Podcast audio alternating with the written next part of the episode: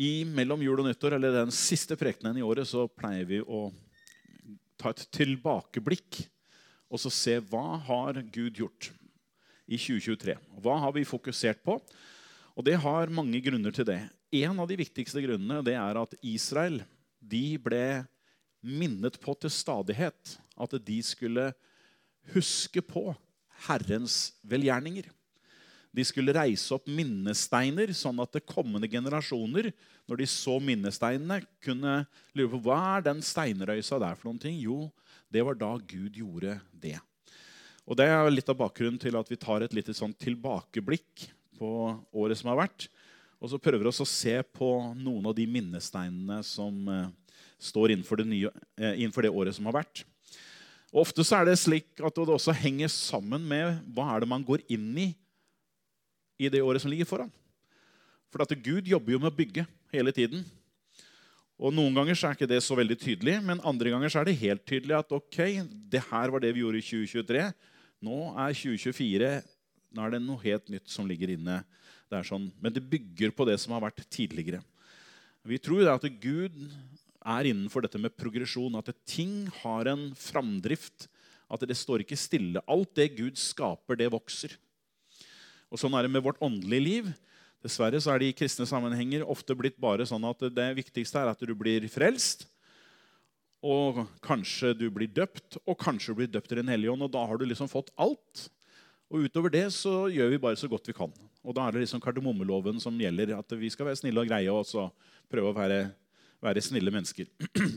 Men Gud har jo en helt annen ambisjon med oss i forhold til vekst, i forhold til utvikling, modning, i forhold til karakter. og alt dette her. Sånn. Det er jo noe av det Gud arbeider med kontinuerlig.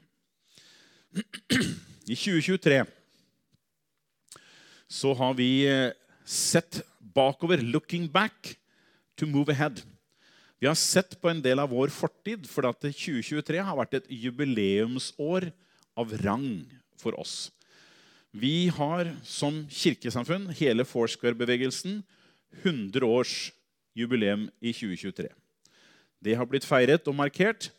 Menigheten her har 40-årsjubileum, og det har også kirkesamfunnet Foursquare Norge. Så det er 40-årsjubileum på, på, begge deler. Og jeg har vært pastor i 30 år i Livets vann.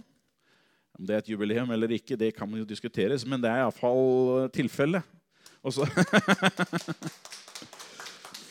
Og så har jeg vært nasjonal leder i Forsker Norge de siste 20, 10 åra. Og så har jeg vært jobba i Asia Link ved siden av der i 20 år.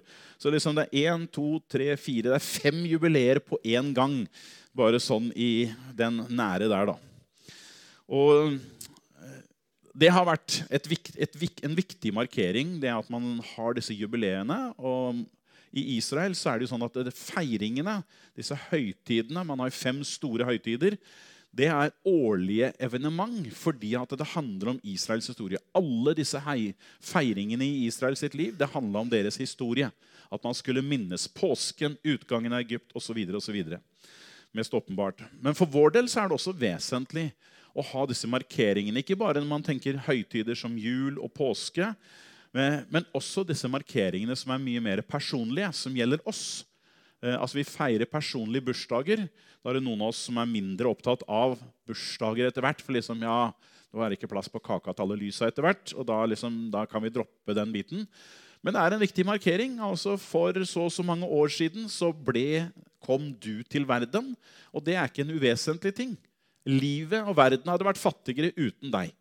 Og da tenker man, ja, Det er litt stort å tenke sånn, men, men det er det jo ikke. For du er jo til fordi at Gud ville det. Du er en del av Guds plan, og derfor er du viktig. Derfor er din tilstedeværelse viktig i både den familien du er, men også i den verden som vi lever i. Og Det er derfor man har disse jubileene.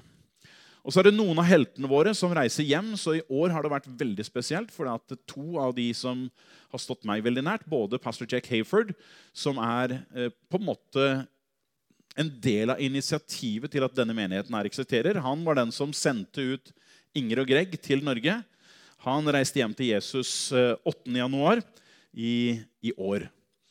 Eh, og For meg så har han vært kanskje en av de mest betydningsfulle pastorer og hatt stor innflytelse i mitt eget liv eh, og gitt eh, personlig veiledning. og det som har vært. Så vi har hatt en, en nær og en spesiell relasjon. Noe som er veldig privilegium. for at Jack Hayford var en mann som mange mange sier det er min pastor. Så jeg også står jo i den lista der, sånn, og mange har hatt et nært forhold fordi han åpna opp for det. Men det har vært en, en berikelse.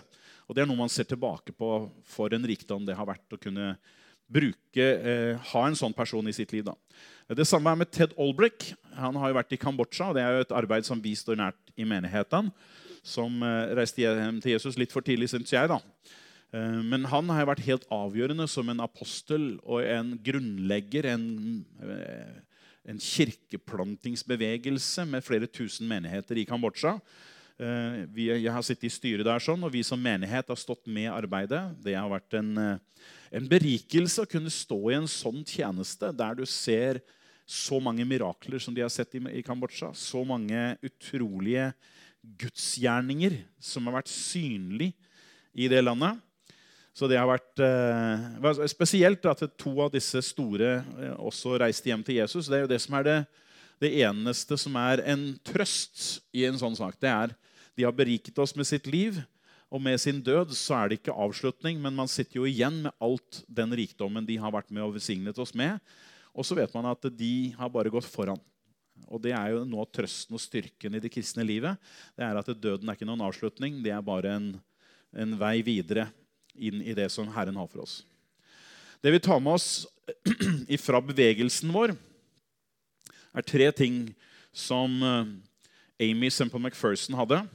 Det ene er passion for souls, lidenskap for sjeler.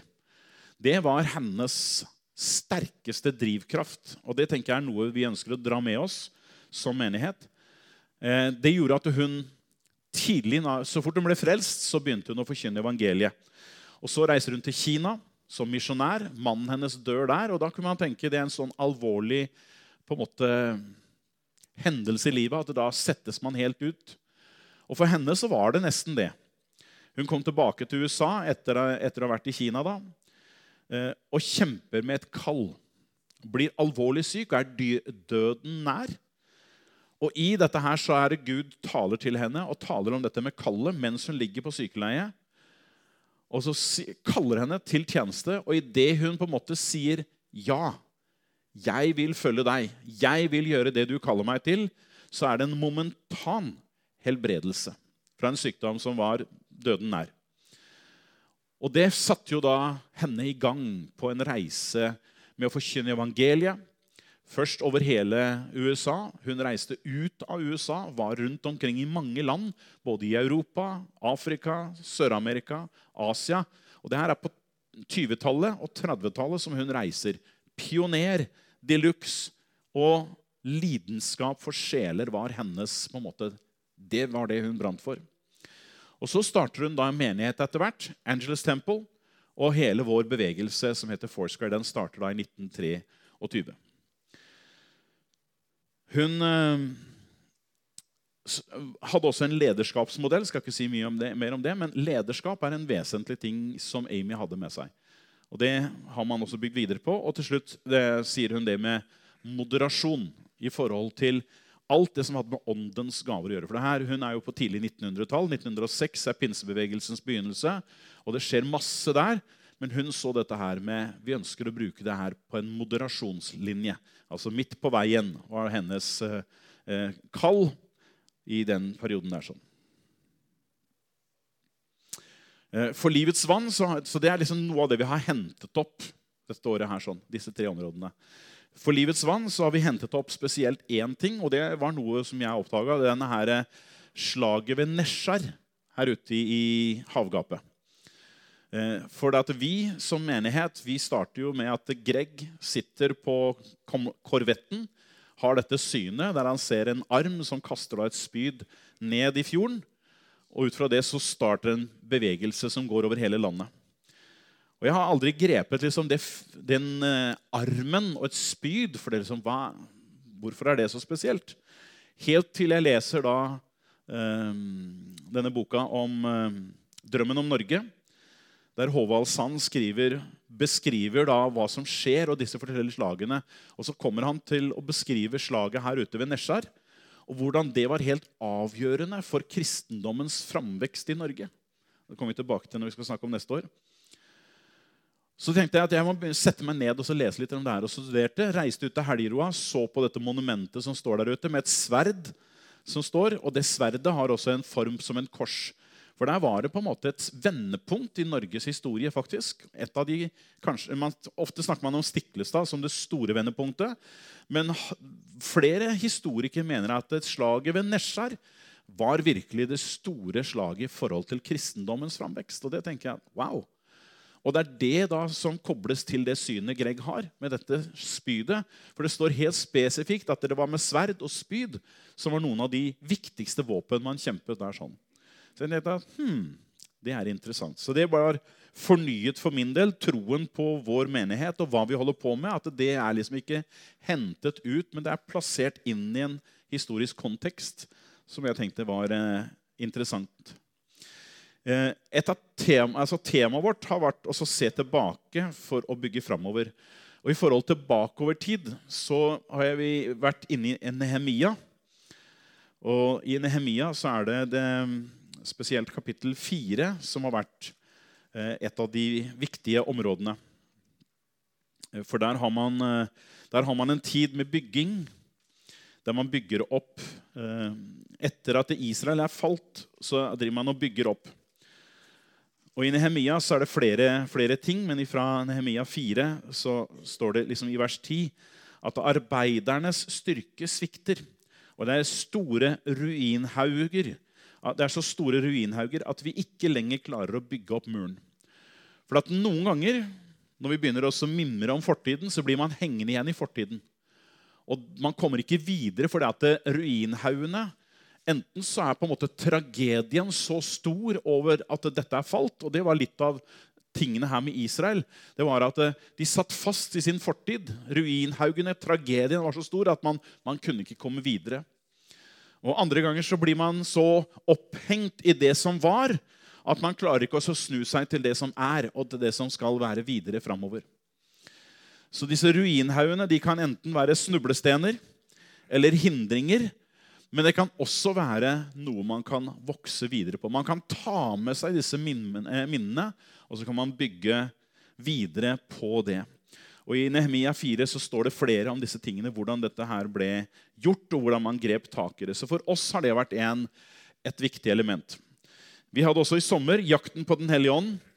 Da vi studerte Johannes kapittel 14, 15 og 16 som viktige avsnitt som forteller oss om det å leve under Den hellige ånds innflytelse og hvilken funksjon Den hellige ånd har. Og Det gikk videre utover høsten da vi snakka om å være forvaltere over Guds mangfoldige nåde. Der er vi inne på 1. Peter 4,10, som peker på hvordan vi alle har fått del i en nådegave, og at vi er forvaltere av Guds mangfoldige nåde. Eh, det brukte vi også en del tid på. Og så har vi sett på dette eksklusive ved kristendommen. Det har vi dratt nå utover høsten, der Jesus sier 'Den som har sett meg, har sett Faderen'. Eh, det, det forteller utrolig mye om den eksklusivitet som er rundt Jesus. Altså Både om hans person, at han på en måte setter seg selv i en sånn plass. Den som har sett meg, har sett Faderen. Og Det sier litt om at Jesus har åpenbart også hvilken relasjon vi har til Gud. Altså Han sier at den som har sett meg, har sett Faderen. Vi har et farsforhold. Mens alle andre verdensreligioner de har et anstrengt forhold til Gud. Gud er enten høyt opphøyet, eller han er eh, hevngjerrig, eller han er uforutsigbar. Mens vårt gudsbilde er av en helt annen karakter, der Jesus sier 'Den som har sett meg, har sett Faderen'. Så Det er så vesentlig, og det er eksklusivt i forhold til religionsstiftere. Det er eksklusivt i forhold til at en person opphøyer seg til en sånn plass. Men Jesus han var frimodig på dette. her, så Det var noe som han sto midt oppi. Så Det er noe av temaene vi har sett på eh, dette året. her. Vi har fått nye bekjentskaper. I år har vi blitt mer kjent med Dennis Greenidge enn tidligere. Det har vært en berikelse. Han, eh, et av de virkelig sterke vitnesbyrdene det er jo hvordan han forteller om sin død. Og hvordan han gjennom søstrenes bønn, særlig ene søstera hans, som han hørte liksom mens han ligger på sykehuset og hun ber i kirka, så hører han hennes rop. Han skal leve, han skal ikke dø. Og hvordan Gud reiser han opp fra sykesengen. Og der Han hadde fått prognoser som det ene var mer dystert enn det andre. De sa at hvis han i det hele tatt overlever dette, så blir han grønnsak. for unnskyld uttrykket, Men altså et menneske som ikke har noen sånn bevissthet om sitt eget opplegg. Eh, det var det første de sa. Så kom han til seg selv, og så var han jo for sine fulle fem. Og så sa de at da må du beregne med at du må i hvert fall amputere noen, noen beina dine. Det trengte de heller ikke. Og så sa de da må vi helt garantert eh, gi deg på en måte eh, sånne poser eh, i forhold til urin og, og det andre. Eh, og det ble heller ikke nødvendig. Altså Gud gjorde en så fullstendig komplett helbredelse av han som legene altså De har skrevet i journalen 'mirakel'. Det, det, det, finnes ingen naturlig forklaring, for der gjorde Gud ting som ikke var menneskelig mulig å få til med legers hjelp. Så Dennis Greenwich har vært en uh, veldig veldig hyggelig uh, kontakt. Noen av dere husker møtet med Rory Kay, maratonmøte. Holdt det på i fire timer. Men en interessant kontakt. Vi vet ikke hva Gud helst skal gjøre med den veien videre framover. Eh, og så fikk vi et helt nytt bekjentskap. En dame som heter Susan Stewart. Og hun ble tolket av Heidi. Første gangen som Heidi tolka. Så det har liksom vært tre helt nye møter. Og så har vi da hatt fellesmøter. Der ble vi kjent med Bjarte Ystebø. Også interessant. Vi har hatt også fellesmøter med Troens Liv og sammen med Betania og Manns- og kvinnekonferansen. Der hadde vi jo Dennis Greenwich, som var felles for alt dette. Vi la et av møtene våre til IKAI sin sommerkonferanse, og flere var der. Fikk med seg møtene der. Og så har vi hatt skjærgårdssang. Så alt dette har vi vært med på. Så har vi hatt noen av den gamle raden med forkynnere som vi pleier å ha. Det har vært der, Og vi har hatt jubileum. Vi har hatt en dåpshandling. Det er veldig herlig. Og to helt nye medlemmer og to litt eldre medlemmer som har kommet tilbake igjen. Og vi er meget happy for alle de nye som har kommet inn i vår sammenheng. Det er en velsignelse, en berikelse for oss alle. Virkelig. For 2024 Alt dette her er sånn, det er bare å være takknemlig for. Det har vært utrolig bra år, egentlig, 2023, på mange områder. Eh, mange detaljer har kunnet gått inn i, men det blir for langt å, å gå inn i. For 2024 så har vi bedt dere spesielt om kan dere lytte inn til Herren. Hva er det Gud sier for 2024? Jeg har ikke fått veldig mye tilbakemeldinger. Jeg har fått én, og så fort jeg kikka på den, så var det bare Wow! Her er vi inne på noen ting. Og Det var Kjersti som meldte fra til meg og sa at Erik, se på dette her. her sånn. Efeserne 2, 1-10, med spesielt vers, vers 6 og 7. Og det er eh, interessant. Jeg skal bare lese Efeserne 6 og 7 nå, for vi kommer tilbake til dette her når vi skal inn i det som ligger for neste år. Vers 6 og 7. Og han oppreiste oss sammen med ham og satte oss sammen med ham i den himmelske verden i Kristus Jesus, for at han i de kommende tidsaldre kunne vise sin nådes overveldende rikdom i godhet mot oss i Kristus Jesus. Eh, detaljene skal vi komme tilbake til. Eh, men det som traff meg med en gang, det er det her når det står at han har satt oss, oppreist oss sammen med ham, og satt oss sammen med ham i den himmelske verden. Så temaet jeg tenker for 2024 foreløpig himmelsk perspektiv. Himmelsk perspektiv. Og det handler om flere ting. Eh, man kunne sagt evighetsperspektiv, men snakker man evighetsperspektiv, så tenker man bare liksom, da putter man alt liksom så innmari langt fram. For liksom evigheten det er liksom der. Men himmelsk perspektiv handler mer om det å være satt sammen med ham i den himmelske verden. Hva betyr det? At du er oppreist sammen med ham, og du er satt sammen med ham i den himmelske verden. Og når det også har betydning for at han i de kommende tidsaldre Altså Det at du sitter i den himmelske, det er en posisjon som du allerede har nå. Og det har en betydning for hvordan han i de kommende tidsaldre, den tiden som ligger nå og framover, hvordan han i den perioden skal vise sin nådes overveldende rikdom i godhet mot oss i Kristus Jesus. Så det er noe av det vi kommer til å grave litt ut i det nye året, og så se på hva det innebærer for oss. Ellers så starter jo allerede mandag om én uke. Ikke nå til mandagen, det kan du være glad for, men eh, om en uke så begynner man i hele Forskar, hele vårt kirkesamfunn, begynner man en bønn- og fasteperiode fra 8. januar og tre uker fram. Så den er ferdig 28. når fellesmøtene er i gang. Eh, ellers er det også i år en tusenårsfeiring i Norge i forhold til det kristne budskapet. Og det, det tenker jeg blir eh, en viktig anledning for å, å, fremme kristendommens betydning for bygging av, det, av, dette landet og bygging av den vestlige sivilisasjonen i særdeleshet. Eh, jeg har fått et privilegium i, senere i 2024 eh, til å legge til rette for en møtekampanje med to ganske prominente forkynnere den ene heter Vishal Mangalwadi. Han har skrevet en bok eh, som heter 'Boken som forandret verden', som har kommet på norsk. Det er en bok, Det finnes ca. 100 eksemplarer igjen, ifølge Proklamedia. Eh, den er meget viktig å få tak i og få lest. 'Boken som forandret verden'. Eh, der beskriver han hvordan Bibelen har vært helt avgjørende i forhold til å bygge vestlig sivilisasjon. bygge den kultur som vi har, osv. Så, videre, og så, videre. så den vil være helt eh, vesentlig.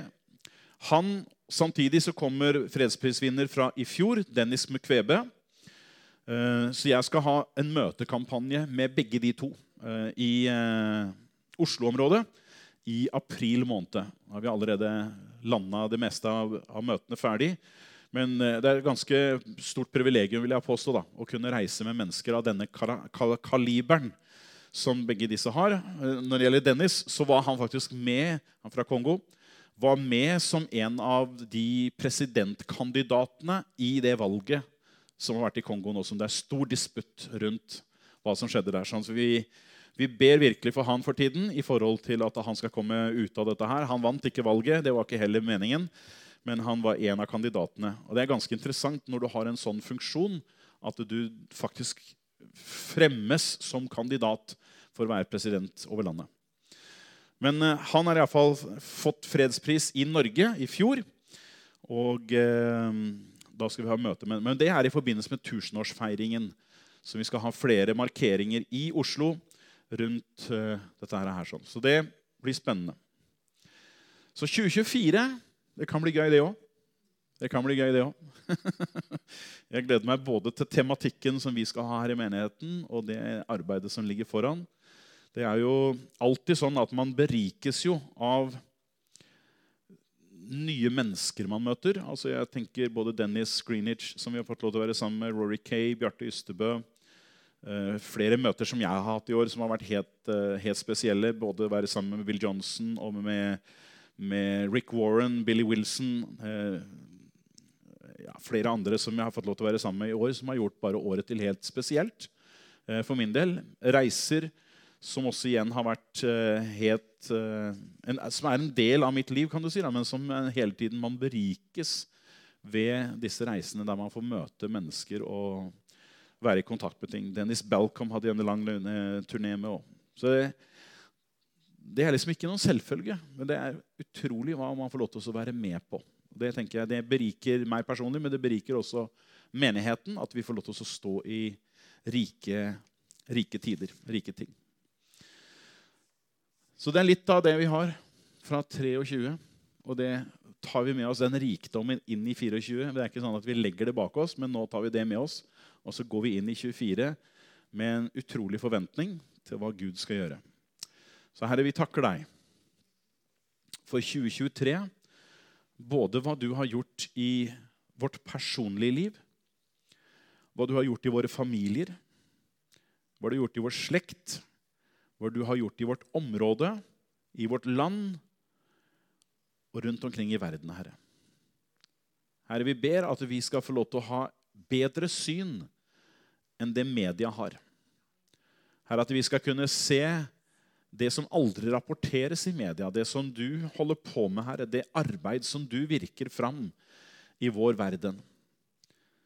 Herre, vi ber at vi skal få lov til å få enda bedre øye på de detaljer som du gjør for å legge til rette rundt i denne verden, far. Og vi ber at vi får lov til å være med på det du gjør i dette året som ligger foran oss, Herre. Vi takker deg for det vi vil vært med på i 2023. Men vi ser fram til 2024 her, som begynner om bare noen få timer. Så skal vi i gang med et helt nytt år. Og Vi ber derfor om stor nåde, Herre, til at vi kan, kan oppdage og se hva du gjør, og få lov til å være med på det. Herre, hjelp oss til å kunne legge til side våre egne planer for oss å se fram til det du gjør. Og få lov til å være med på det du holder på med, Herre. Om ikke mennesker ser det, om ikke mennesker gir det oppmerksomhet, Herre, hjelp oss til å være oppmerksomme på det. Hjelp oss til å se det du gjør, far. Om ikke det blir lagt merke til av andre, så hjelp oss til å være trofaste i det du gjør. Det ber vi om, far, i Jesu Kristi navn. Amen og amen. På kalenderen så står det at om eh, uke så er det møte her klokka 17. Det er det eneste kveldsmøtet vi har. Det er første søndagen i måneden. Det blir nattferd selvfølgelig da. Starter det nye året på en god måte. Og så er vi i gang med formiddagsmøter Eh, både den 14. og 21. 21. så står det vitne- og bønnemøte. Det er fordi at jeg er i Polen, så jeg rekker ikke hjem til det. Men uh, her er det mye å vitne om, og her er det mye bønn som kan gjøres. Så da kan nok det gå bra. Og så begynner det med fellesmøter i slutten av måneden. Da er det Jostein Nilsen i Frelsesarmeen som kommer og taler. Og det er Frelsesarmeen i Langesund og Langesund kirke har, eh, og Elim som har ansvar for møtene i i neste år. Så det kan bli spennende. Få det med deg. Og Husk på at det er sånn bønn og faste som starter da fra 8. Uh, og Vi er jo enige om det at når det gjelder faste, så kan det være fra mat. Det er forholdsvis kurant. Skippe et måltid eller to i løpet av en dag, eller flere, og faste over en periode. Men det er også faste fra andre ting som er enda mer besnærende, som er enda mer tidkrevende. Eh, sosiale medier, TV. Finn en måte som du kan snakke med Herren om, og ta beslutninger som går på hvordan kan jeg være med å sette av noe tid for å innvie meg i bønn til Gud for det nye året. Eh, noen, eh, de fleste setter sånne nyttårsforsetter som begynner 1.1., og så er de ferdig ca. i slutten av måneden. Men sett deg, noen, sett deg noen, gode forsetter som du tenker at eh, det her kan drive meg litt grann innenfor det nye året. Jeg har alltid bibelleseplaner, så jeg, spørsmålet liksom bare om jeg skal lese Bibelen, hvor mange ganger skal jeg lese Bibelen i løpet av et år. Men det er fordi at jeg har gode rutiner. Eh, og fordi at jeg verdsetter det. Jeg setter det som en høy prioritering. det å ta til meg av Guds ord. Det er jobben min å være pastor, det er jobben min å reise og undervise rundt omkring i hele Asia. Så Derfor så er det en del av det som jeg også må gjøre. Men for min del så er det mye mer en personlig ting. Jeg vil gjøre det. Jeg ønsker å gjøre det. Jeg prioriterer å gjøre det. Jeg vil helst snakke med Gud før jeg snakker med noen andre. Så for min del så er det en dedikert tid eh, å gjøre det på. Eh, om morgenen der jeg får være med oss og søke Gud. Så eh, vurder det. Hva, hva, er det innenfor 2024? Hva er det Gud skal få lov til å gjøre i ditt liv? Hvilken, hvilke rom vil du gi han adgang til som uh, han ikke har hatt tilgang til tidligere? Tid er jo et av disse her eh, rommene som vi, er, vi hegner om. liksom, Jeg er herre over min tid. Men kan Herren få lov til å være en større del av det? Så Se hvilke områder. Ta en liten sånn oppsummering i eget liv før vi går inn i det nye året. Så har man alle muligheter i et nytt år til å fylle det med et spennende innhold. Å gi Gud anledning. Kan bare si at Gud, la meg, la meg få lov til å se enda mer av deg i mitt liv. Eller finn måter som, som Gud kan få jobbe hos deg. Ting som han kaller deg til i 2024. Veldig spennende. Kvelden i kveld den eh, bruker du som du vil, og du har sikkert gjester, og alt dette her, er sånn, men jeg gjør alltid sånn at jeg prøver å snike meg unna litt, sånn rundt midnatt eller litt etter midnatt, for å ha en liten stund da jeg ber til Gud og så sier ok, Gud, nå er det et nytt år. Jeg ønsker også å gi noen av de første minuttene eh, til deg. Hva er det du ønsker å sette fokus på dette året her? sånn? Og Det tenker jeg det er eh, eksempler til forbilder. Eh, ta tak i det. Og la, bare, la, ting ikke bare skli inn liksom sånn som vi alltid har gjort det, men se om du kan søke Herren. Gi han et liten oppmerksomhet opp i forhold til at gi tid inn til å tale inn i livet ditt i det nye året. Så er vi alle spent på å høre hva Gud skal gjøre i dette året. her sånn.